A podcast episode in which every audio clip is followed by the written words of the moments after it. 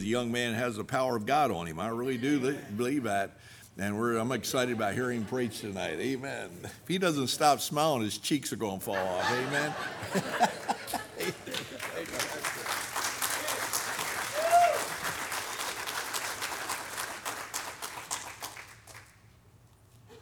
Amen. Testing one. Are we good? All right. Last two times I was up here, I either broke the mic or didn't turn it on. So we're going to make sure we're good before we start. All right. Open your Bible to Luke chapter 10. Luke chapter 10. So today I want to preach a message on sitting at Jesus' feet. Sitting at Jesus' feet. So say you're in an everyday life. It's a normal Saturday and you're done whatever you have to do and you finally get to sit in your chair and relax. And then there's a knock at the door. You're like, oh great, who could that be? At first you're thinking it's a Jehovah's Witness, and then next thing you're thinking it's probably some Verizon person trying to sell you something. But to your surprise, you open the door and it's Jesus. So now you're freaking out. It's like, oh, what was I watching? Oh, what's out that I maybe need to put away? Or is there any food that I have to get prepared for? And you start working and your mind goes crazy. And I mean, mine would too. I mean, if Jesus knocked on my front door. So one day in the Bible, there's a story that exactly happened. Jesus came into somebody's house, and somebody went crazy working, but somebody sat at his feet. And tonight we're going to talk about which one are we. Would we go crazy working, or would we realize that there's, as Jesus said in the passage, we'll read it, there's one thing needful in this life, and that's to sit at Jesus' feet. Let me open up there. Luke chapter 10 and verse 38. Luke chapter 10. And verse 38. Luke chapter 10 and verse 38, it says, Now it came to pass, as they went, that he entered into a certain village, and a certain woman named Martha received him into her house. So Martha received Jesus, and right off the bat, we think Martha's doing a pretty good job. And she had a sister called Mary, which also sat at Jesus' feet and heard his word. But Martha was cumbered about much serving. And it came to him and said, Lord, dost thou not care that my sister hath left me to serve him alone? Bid her, therefore, that she help me. And Jesus answered and said unto her, Martha, Martha, thou art careful and troubled about many things, but one thing is needful. And Mary hath chosen that good part, which shall not be taken away from her. Let's pray. Dear God, I thank you for today. I thank you for this opportunity to preach your word. God, I thank you for all you've done for us. God, I thank you for just always loving us. God, I pray that you would just help me now. God, I pray that you'd fill me with your power. God, I pray that you would just be with my words. God, I pray that you would preach what you want me to preach. God, I thank you for this opportunity, God, and I don't deserve it. God, I thank you for all you've given me. God, I pray that we would get something from your word tonight. God, I pray that we'd hear from you and your word, God, and not me. God, I pray that you would hide me. God, I thank you again for this opportunity. Bless this time together, God. In Jesus' name I pray. Amen. So like I said in the story, we have Martha and we have Mary. And first, now there's three separate times in the Bible that this same Mary is found at Jesus' feet. And it wasn't just one thing that kind of happened, oh, Jesus came, so let me lay at his feet. No, it was a consistent pattern in her life that she would lay at Jesus' feet, that she would sit at Jesus' feet. So the first place we're going to look is this chapter, this passage that we're already at, and we're going to see that laying at Jesus' feet, sitting at Jesus' feet is a transforming place. We read here in the first verse, it talks about sat at Jesus' feet and heard his word. In order to be at Jesus' feet, in order to sit at Jesus' feet, you have to hear his word. And not only is it something that you should do when you get there, it's something that you should be willing to hear while you're there. Let me explain. Mary knew what she was going to get when she sat at Jesus' feet. She didn't think, oh, well, let me go to get healed or let me go to get a blessing. No, she just wanted to hear his word. When's the last time we just went to God just to hear from him? Not because we had a burden, not because we had a problem, and not because, oh, we messed up, so we have to confess. No, when's the last time we went to God just because we wanted to hear from him? This was Martha's life. It was not just one-time thing. Throughout Scripture, she sat at Jesus' feet wanting to hear from God. And if you hear from God, if you listen to God's word, it'll transform you. And that's what we're talking about in this first point, is a transforming place. The sitting at Jesus' feet is a transforming place. And if you've never been there, I want to encourage you to either go there tonight or make it up in your mind of a time that you're going to set a time aside to sit at Jesus' feet.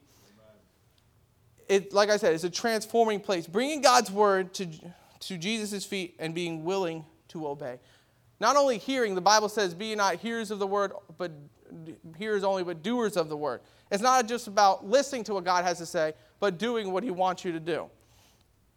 There are things that you will learn at his feet that you won't learn anywhere else. I had a friend in Bible college when he was the dorm dad, and that's what we call it. He was really just an RA, and he was one of the more spiritual kids in the college, and he's working at his church, and I won't give you his name, but he was a good friend of mine, and I always looked to him as a mentor, and I always found him praying, always found him reading.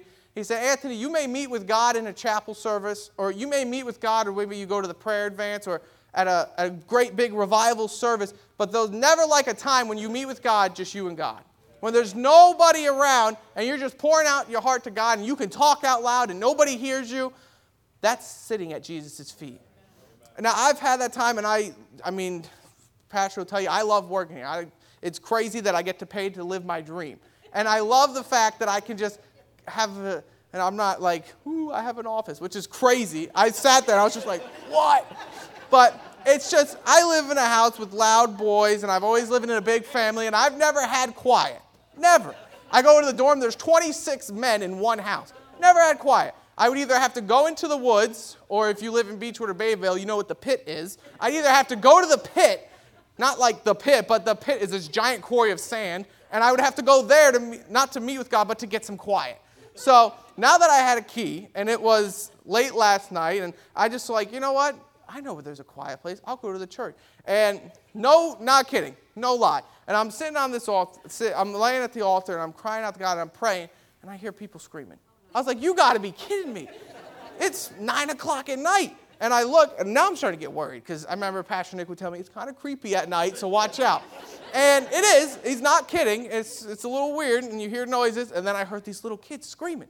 I was like, what is going on? And then I started getting a little weary. So I'm walking around the building with my flashlight, and right behind here, the house is some kids having a party. So I was eased. I was like, okay, well, at least it's not haunted or something creepy happening. But at least, yeah. And right away, the devil's just like trying to attack me, trying to be like, all right, you found some quiet, but oh, here's another distraction. You know, Mary wasn't distracted. Martha was distracted. Mary didn't care what was going on, what food she didn't have prepared, what chores weren't done. She wasn't worried about gaining more prestige in life. All she wanted every time she saw Jesus was she was down at his feet. And when I would encourage you, if you don't have that time, you have to make time for it. You know, I don't understand how people get by without that time. I've tried it. I've tried living my own life without sitting at Jesus' feet for weeks and weeks. It's just like, you know, Haley would be like, oh, you know, you're really grumpy today. And in my mind, I just get a little bit more grumpy. But in my mind, I know it's because, well, I really haven't spent good quality time in my Bible or in prayer. There hasn't been good quality time where I'm just like sitting at Jesus' feet, just hearing his word. Not going like, oh, God, I have another problem. Here, solve this one. No, it's, God, I just want to hear from you today. Amen. So put away the distractions. Jumped right into the next point. Put away distractions. In verse 40, we read, but Martha was cumbered about much serving. Now, serving's good. If you're in a ministry and you got a lot to do, and, you know, if you got to, just use myself as an example, if you got to build new coat hangers for all the teachers, because praise God, we got a lot of students this year, or, you know, or you got this, and then somebody decides to put a bolt into the van tire. I mean, I'm going to be honest with you. I never really realized how much actually goes on, but there's a lot that goes on in church. But, you know, you are busy in your own life, not just me, because I was new and stressing out and have school and all that. But we live in New Jersey, you know, working long hours because New Jersey is really expensive, and we have busy lives. But there has to be times when we put away the distractions of life and just sit at Jesus' feet. Now, I realize you may not have that time every day. You may have to make it once a week. This is time. Leave me alone. I'm sitting at Jesus' feet. You know, I'm putting away all distractions. You know, give the kids to somebody else. Tell somebody else to do your chores for that night, because you got to sit with Jesus' feet. You got to sit at Jesus' feet and just hear from him. Just try to, you know, glean something that he wants to tell you, because God wants to show you stuff. He does. He absolutely does. I can guarantee you, everyone in this room, God has something he wants to show you. Do you want to know what it is? Are you willing to sit at his feet? Or was I there last night and nights prior, sitting at Jesus' feet, just wanting to know what God wants from me, what God has for me. God has something for you, and it's at his feet. It's not wandering around doing all these crazy stuff, which is, you know, I get it. You have to do stuff. There's stuff you just have to do. But there's got to be a time when you set those things aside and you sit at Jesus' feet. So you've got to put away distractions. Martha was too busy for Jesus. She was too busy. She didn't have time to sit at his feet because she was just too busy for him. And what's sad today, many of us in the church, many of us, like I said before, in New Jersey, we're just too busy. You got to make time for God. It'll change your outlook. I mean, everybody around you will be like, wow, I was just really happy today. Well, because you met with God, you met with Jesus, you sat at his feet. Make time for God. Don't be too busy for him. What takes up your time? Now, we all know, I mean, you could ask your family, you know, what do they do for free time? Or when they have downtime, if they have it, you know, what do they do? Do they sit at Jesus' feet or do they sit in front of the television? Now, there's no time for that. Everybody has their show. Everybody has their sports they like to watch. But if that is taking up more time than sitting at Jesus' feet, the Bible calls it an idol, not me. What takes up your time? What do you make time for? Now, that's a convicting question that I have to ask myself. What do I make time for? Not what do I say, okay, no matter what, I'm setting a time for this. And what's sad, many times in my life, even now, or well, not really now because I don't have time for much, but or even like before when I was like in the summertime, it's like, what do I make time for? Well, I definitely made time for fishing. I definitely made time when I was younger and like a teenager. I made time for sports. I made time for video games.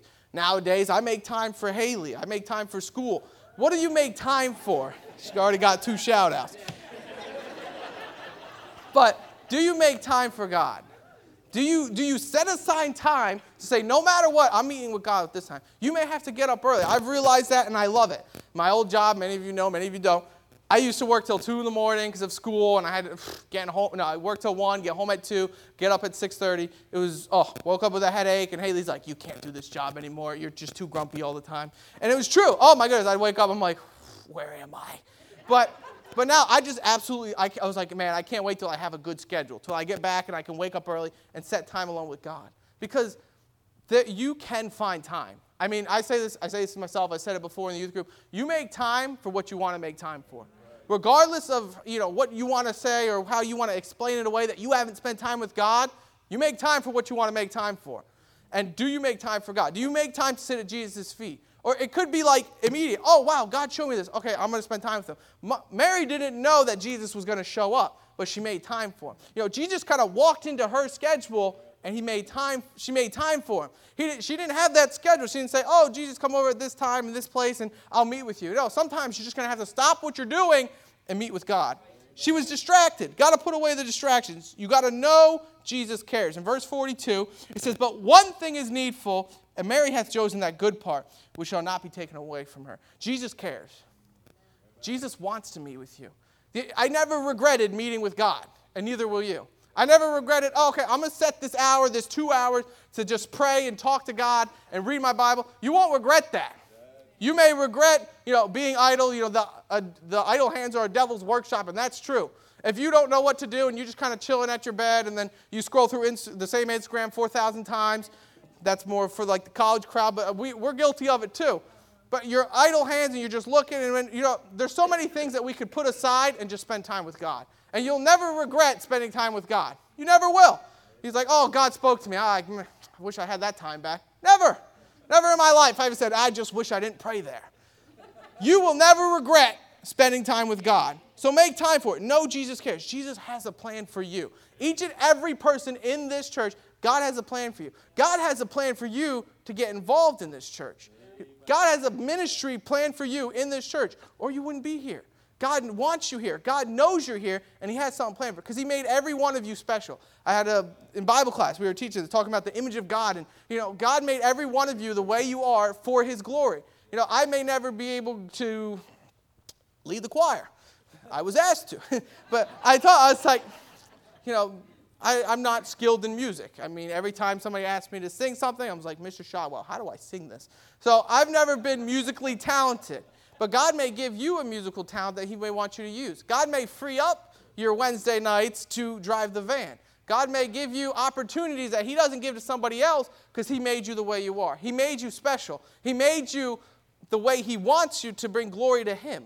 He has a spot for you in this ministry. He has a spot for you in your life. It may be at your job. He's got you at the job for a reason. And there's somebody at the job he wants you to witness to. Now, if it's in my case, there's hopefully no one that he wants me to witness to. But God has you in the job for a reason. God has you where you are for a reason. God has made you the way you are for a reason because he cares. And you have to get to his feet, sit at his feet, and just hear from him, and then you'll know he cares. I never doubted that Jesus cared for me when I'm at his feet. You know when I doubted if Jesus cared for me is when I'm looking around and I'm troubled and I'm looking at the world and I'm in and out of all this and my faith is wavering. I'm like, God, where are you? But when I get to his feet, you feel his love.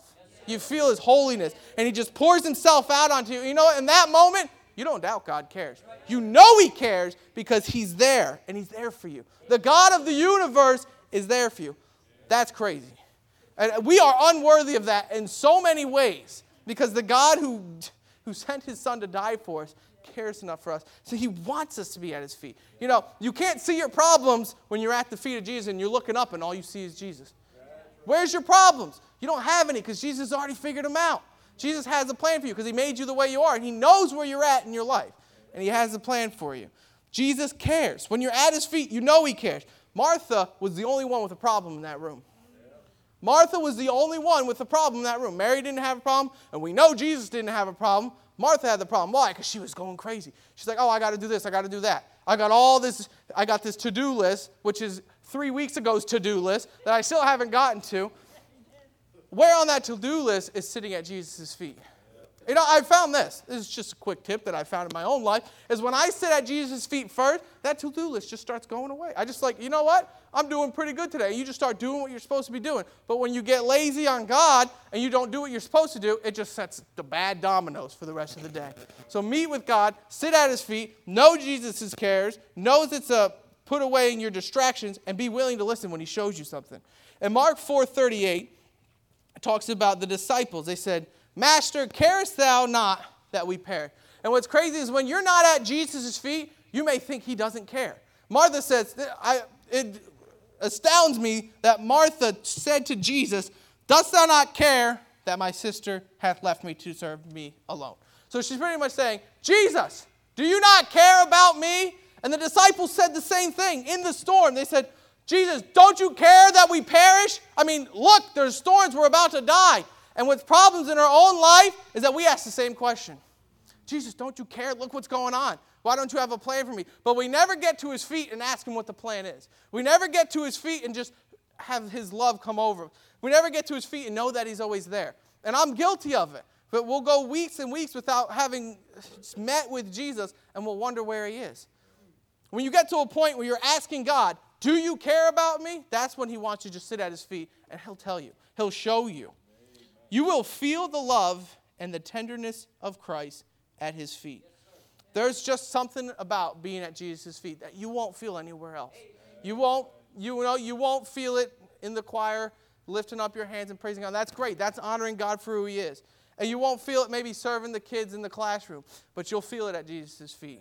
There's love and there's tenderness and there's just a compassion that he has that he'll show you at his feet that he won't show you anywhere else. Say, Anthony, I've never even experienced what you're talking about.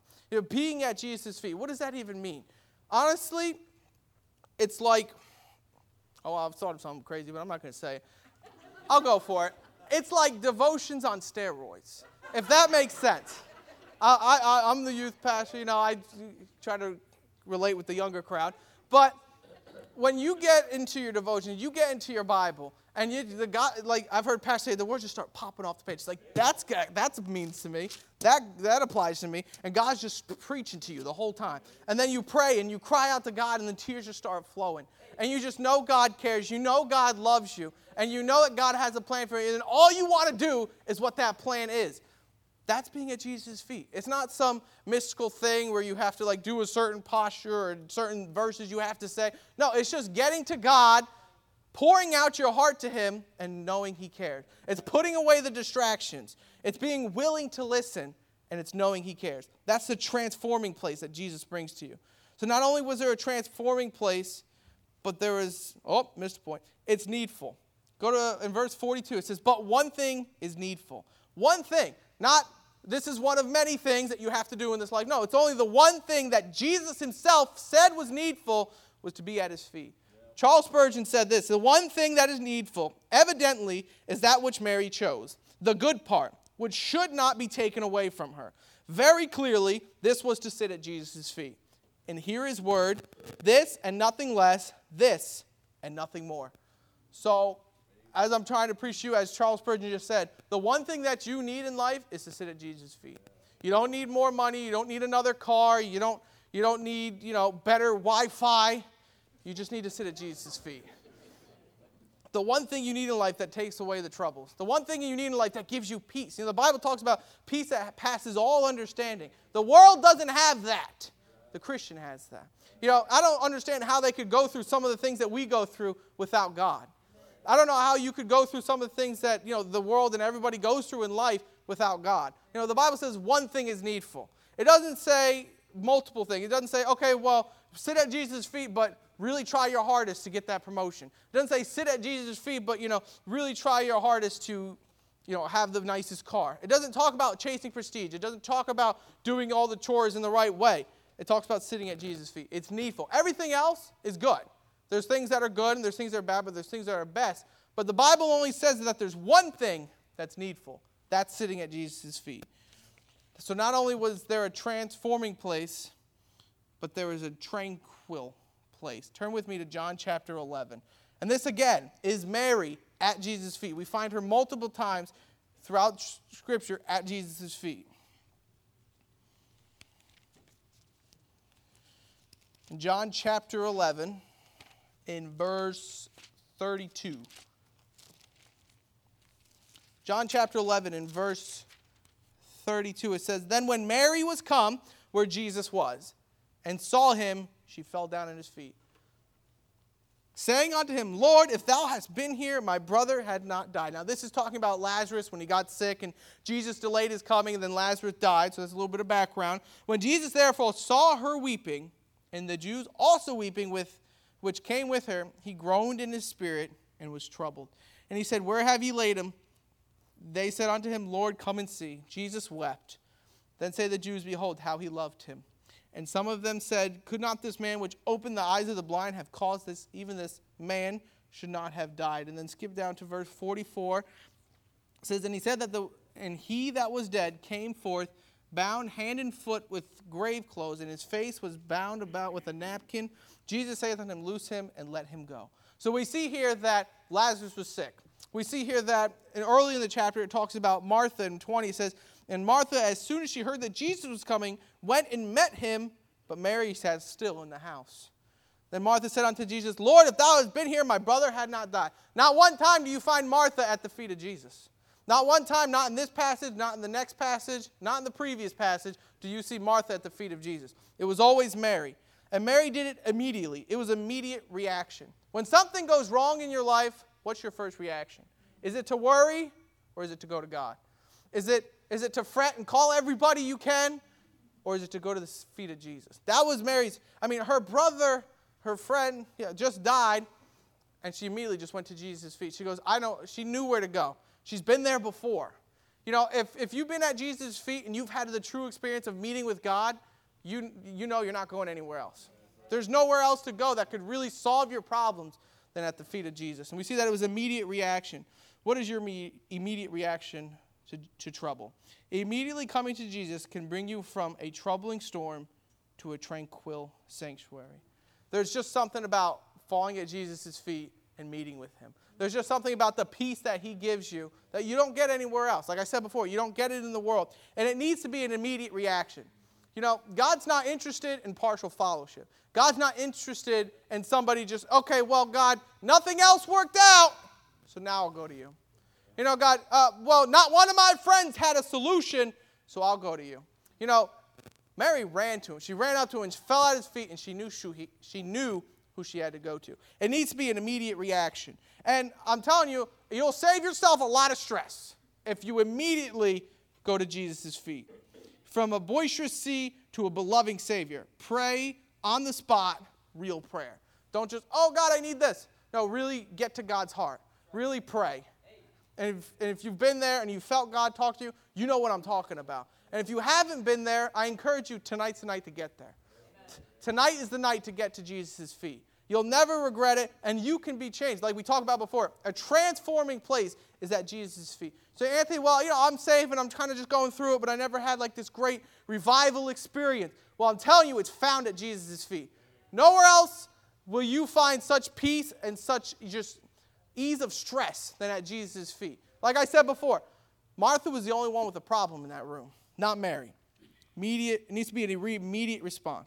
Now, also, sometimes it's quality over quantity. We see in this chapter that Mary didn't pray this super long prayer. She didn't beg God for hours, and she didn't just sit at his feet. No, it was just, you know, she just, in verse 32, and Mary was come where Jesus lay, and fell down at his feet, saying unto him, Lord, if thou hadst been here, my brother had not died. You know, it wasn't some super long, drawn-out prayer. She just said, Lord, if you weren't here, my brother wouldn't have died. And then she started crying. She started weeping. And the people around her started weeping. And Jesus had compassion on her. You know, being at the feet of Jesus, you'll feel his compassion. But it doesn't have to be long. I mean, there's times in your life when you need to just shut everything off and say, God, I don't care how long it takes, I'm meeting with you. I don't care how long it takes. This time is set aside for you. And there needs to be time in your life when you do that. You know, you say, Anthony, I have a very busy schedule, and that can never happen. Well, like I said before, what do you make time for? You may have to plan it a month ahead. I understand that. But you just say, God, nothing else is happening on this day or at least this afternoon, and I'm just going to just make time for you no matter how long it takes. You know, sometimes it may take hours. Are you willing to meet with God for that long? Are you willing to take the time that it takes to meet with God? Because sometimes it's not quick. But like I said before in this chapter, sometimes it's 5 minutes. Sometimes you're so in tune with God that immediately you have a problem and immediately you go down to his feet and you pray and you will talk to God. There needs to be an immediate reaction. Quality over quantity. God would rather a real Christian with a good heart pray for 5 minutes than a hypocrite pray for an hour. God would rather a real Christian with a good heart pray for 5 minutes than a hypocrite pray for an hour. And what's sad is that so many people and so many other religions that aren't even real will pray longer than we pray. You know, the Muslims pray 3 times a day, sometimes more, sometimes 5 times a day. And they're serving a dead God. Their God's not real. Our God is real. Jesus died, but he also rose again, and he's alive today, and you can talk to him. And he's your mediator to the Father. And every time you go to prayer, Jesus is waiting for you. Every time you go to prayer, he's got something for you. Every time you go to prayer, he's ready to answer it. He said, ask and ye shall receive. And we don't feel like we're receiving a lot, but are we asking a lot? Pray with a good heart. Pray a real prayer and meet with God. And not only was it a tranquil place, that there was a peace about it. You know, when Lazarus came forth, she didn't have any more problem. She didn't have any more trouble. And you know, what's crazy is beforehand, before he even healed Lazarus, she said, oh Lord, I know that he'll rise again in the last day. So before he even raised Lazarus from the dead, she knew she had peace. You know, like we go through life and, you know, it's just a matter of life that people pass away. And we can still have peace. We know where they are if they're saved, and we know that we're going to see them again. So before he even healed Lazarus, she already knew, I'll get to Jesus' feet and it'll all be okay. No matter what happens in this life, no matter what state you're at, no matter where you're at, no matter what trial you're going through, you get to Jesus' feet, you'll be all right. Amen. So it was a tranquil place. There's just peace at Jesus' feet that you'll never get anywhere else. So it's a tranquil place. And lastly, turn to John 12, flip page or two. Again, we find Mary at Jesus' feet. 3 separate times in Scripture, we find this same Mary at Jesus' feet. In John chapter 12, in verse number 1, it says, Then Jesus 6 days before the Passover came to Bethany, which Lazarus, which had been dead, who he raised from the dead. There they made him a supper. And Martha served, there she goes again, doing her thing. But Lazarus was one of them that sat on the table with him. And here it is. Then took Mary a pound of ointment of spikenard, very costly, and anointed the feet of Jesus, and wiped his feet with her hair. And the house was filled with the odor of the ointment. Then saith one of his disciples, Judas Iscariot, Simon's son, which should betray him, why was not the ointment sold for 300 pence and given to the poor? And we skip down. We know that he actually wanted the money because, well, he stole from the treasury. And then look down at verse 7. It said, Then Jesus said, Let her alone. Against the day of my burying have she kept this. For the poor is always you have with you, but me you have not always. So we see here that there was a thankful place. She was grateful for what God has done. You know, Lazarus has already been raised. We read that just previously in the chapter. And she was so grateful, so thankful for what God has done that she wanted to bring glory to him. And what's crazy is that the Pharisees were against it. She was worshiping God. And the Pharisees didn't even pay her attention. They said, you know what, get her out of here. And God said, let her alone. If people are telling you you're crazy for going to meet with God, tell them in the name of Jesus, leave me alone. I'm meeting with God, and you know what? I really don't care what you say, because when I meet with God, there's a peace that you don't have. And now, you don't have to be arrogant about it. It's a good chance to witness to them. But, or, you know, if somebody's trying to add dissension to the brethren. But if you're meeting with God, you know, on the authority of God, people should leave you alone. Now, I'm not saying, you know, if you have kids, obviously they're going to bother you. But, I mean, I bother my parents, and little kids bother me. It's just how it goes. But we love you. But if you have time, and wake up early, go to bed late, there's time where you know you can get alone and get alone with God. And it should be a thankful place. There should be times when you just go to God and you just thank him for all you've done. I know at the Prayer Advance they taught this, it's called CPR, Confession, Praise, and Request. And I always use it whenever I really set a time to pray, or when I try to teach teens or whoever, you know, this is a good guideline for praying, but you can never leave out praise. If you're not praising God for who he is, and if you're not bringing glory to him while you're praying, you know, you're doing God a you're not praying like you should. You know, praising God and thanking God should be part of your prayer life. Prayer is not a 911 to God. It's not, oh, I have another problem. You know, sometimes we just need to pray and thank God. You know, I get it. In this life, we have a lot of problems. And there's going to be most of the time when you're praying and you want God to help you out, and that's perfect. That's what you should do. But maybe preface it with just thanking God for a little bit. I remember, I think it was Harold Vaughan talks about how he sings before he does his devotions. Now, if you can't sing and your house is full of people, maybe not. But if you're alone and you have time and no one's around, you know, just sing. Praise God before you start reading. It says, enter his courts with thanksgiving and into his courts with praise. Paraphrase. But singing and bringing God praise beforehand can get you in the right spirit. And it's just a rightful thing that you should do. And we see that here in Mary's example, as she's always at Jesus' feet, and here she's thanking God. Much of being at Jesus' feet is thanking him. Worshiping Jesus for who he is and what he has done, and thankful for his sacrifice. You know, nobody loves you like God loves you. Nobody has sacrificed for you like Jesus has sacrificed for you. Nobody laid down their life for you. Now we know, you know, we respect and honor the troops who laid down their life for us, but nobody died for you like Jesus did. Amen. Nobody loves you like Jesus did. You know, Jesus had it set. He was God in heaven, in paradise, and he left that for each and every one of us. Yeah. We don't deserve that. That is the greatest show of love the world has ever seen. That God, perfect in the flesh, came down for something that he created, that rebelled against him. He loved us anyway and died for us. That's why when we go to Jesus' feet, we should be thankful. That's why when we go to Jesus' feet, there should be a time of praise. Others may think that you're wasting your time. We see here in this story that the Pharisees and Judas, they're all going against her. You know, get her out of here. They think that she's wasting her time. You are never wasting your time at Jesus' feet. Never. You are never wasting your time when you're in communion with God and in prayer. You're never wasting time when you're thanking God. You know, oh, well, I only have this small amount, and, you know, I don't have a lot of time here, but make time for God. Thankful. Be thankful for what you have. It should be a place it should be a thankful place.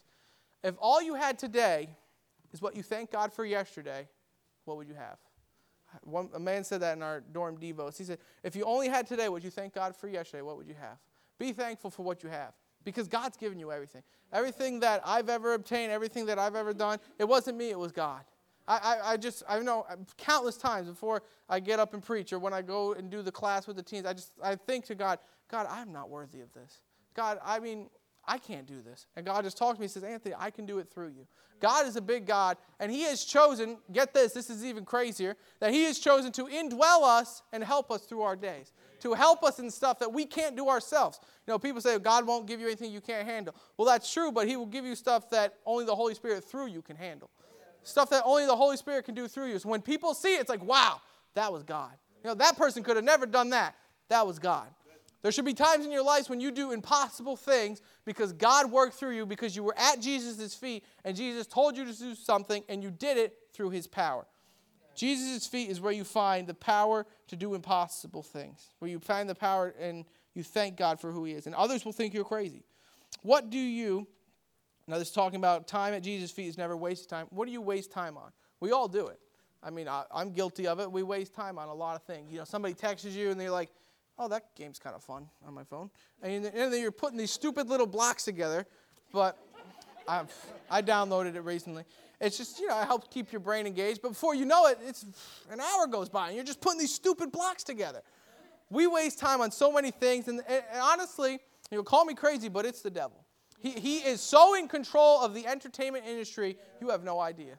And he will flood your life with so many things that he knows will waste your time and take you away from God. You're like, oh, well, I'm not out doing drugs. I'm not out in jail. I'm not doing this. But you spend time doing other things that you should be doing what God's doing. And devil's got you trapped just like everyone else.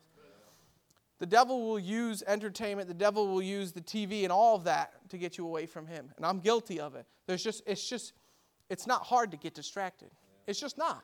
I mean, the devil makes it so easy to do something you're not supposed to. But God makes it easy to meet with him. It's not hard. You just get on your knees and you cry out to God. Now, it's kind of like when you go to the gym. The hardest part about going to the gym is walking through the doors. Because once you're there, you might as well start working out. You paid for it, and you already drove there, so you might as well start working out. But the hardest part of going to the gym is getting up, getting in the car, and walking through those doors. So I'm telling you right now, the hardest part about getting to Jesus' feet is getting on your knees. It's just starting. You know what? I'm going to do it. Just decide today when you get home or even tonight at the invitation, you know, I'm just going to do it.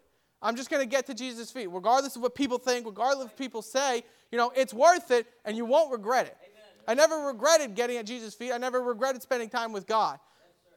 When you do something good, the hardest part to getting to do it is deciding you're going to do it. So decide tonight you're going to be at Jesus' feet. You won't regret it.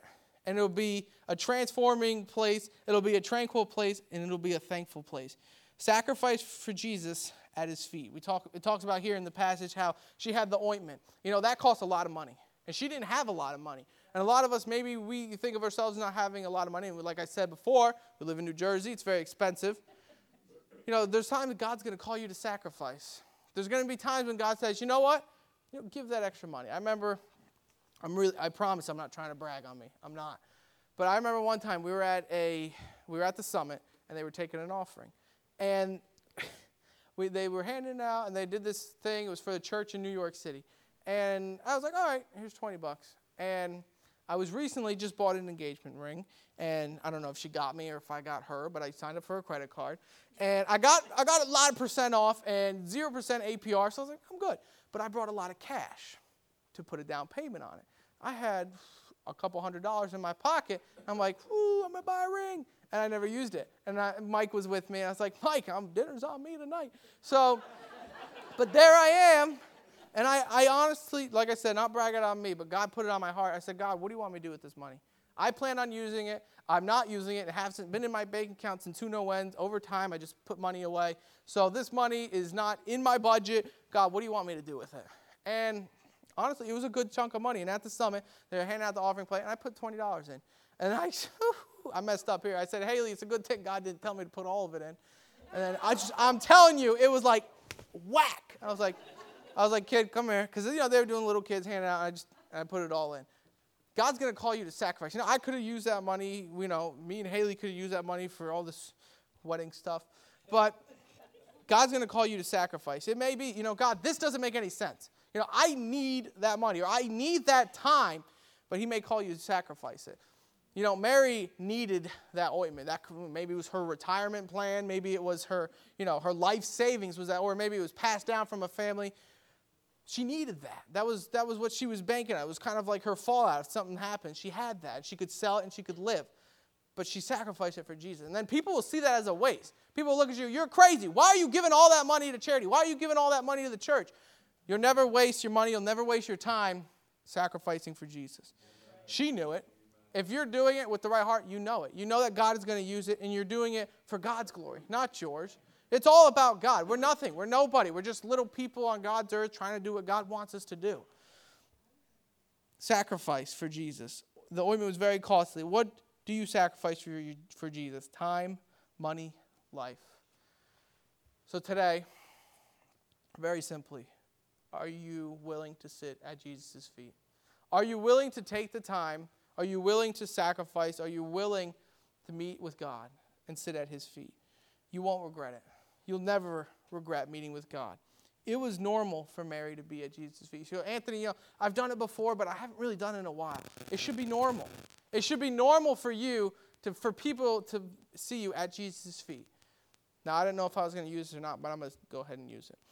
I remember, no matter what, when I was a little kid, if I woke up at 5:30, my mom was reading her Bible. And she was in the same spot every day, and she would, have her feet up, and she'd always be reading her Bible. And I knew she was meeting with God. And sometimes I would get up just to see it. Just be like, oh, yep, there she is, and I'll go back to bed. She didn't know that. She didn't know, that she was being impacted. And, maybe you're out there today, you meet with God, and you do it every day, and it's normal. Keep doing it. Stay faithful and stay at Jesus' feet. Is it normal for you? Are you troubled? Are there things in your life that you're worried about tonight? I mean, I'm not a fool. I know that everybody's going through something.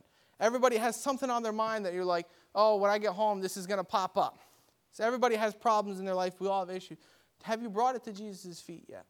Have you laid it out for him and said, God, I don't know what to do with this. Show me. Are we trying to juggle all the things of life? Bring it to Jesus' feet. Do you thank him enough? Is there a time when you come to your life and you thank God? Like Mary did, she was thankful for what he did. Come to Jesus' feet. And lastly, in conclusion, one thing is needful. What I've preached to you, God showed me that he told me to show you, is that it's needful. It's not something that we can just brush aside. Oh, that was great. I'll think about that later. No, it's needful. Jesus himself said it's needful. It's what we need in life to get by. It's what we need in life to keep going. It's what we need in life to get to that next level of being close to God and being mature as Christians. It's needful. Meet with God. Be at his feet. I mean, it's just the greatest life you'll ever live when you're meeting with God every day. When you're meeting with God, maybe you can only make it once a week where you spend good amounts of time sitting at his feet. It's needful. Jesus himself said there's one thing that's needful. It's a transforming place. It's a tranquil place. It's a thankful place. Let's pray. Dear God, I thank you for today. I thank you for all you've done for us. God, I pray that you would just help us, God, just to meet you at your feet. God, it's just a humbling place, and it's a place where we find peace and freedom from our troubles. God, I pray that we would just meet with you tonight. God, I pray if anybody's on the fence, God, like I said, it's just the hardest thing is just doing it, just going for it. God, just make up our minds that we're going to meet with you. God, we won't regret it. God, I love you. I thank you for meeting with me in times when I don't deserve it. God, when I've messed up and I haven't followed you, but you're just ready to meet with me. God, thank you for that. God, I pray that we would meet with you tonight at your feet. In Jesus' name I pray. Amen. Pastor.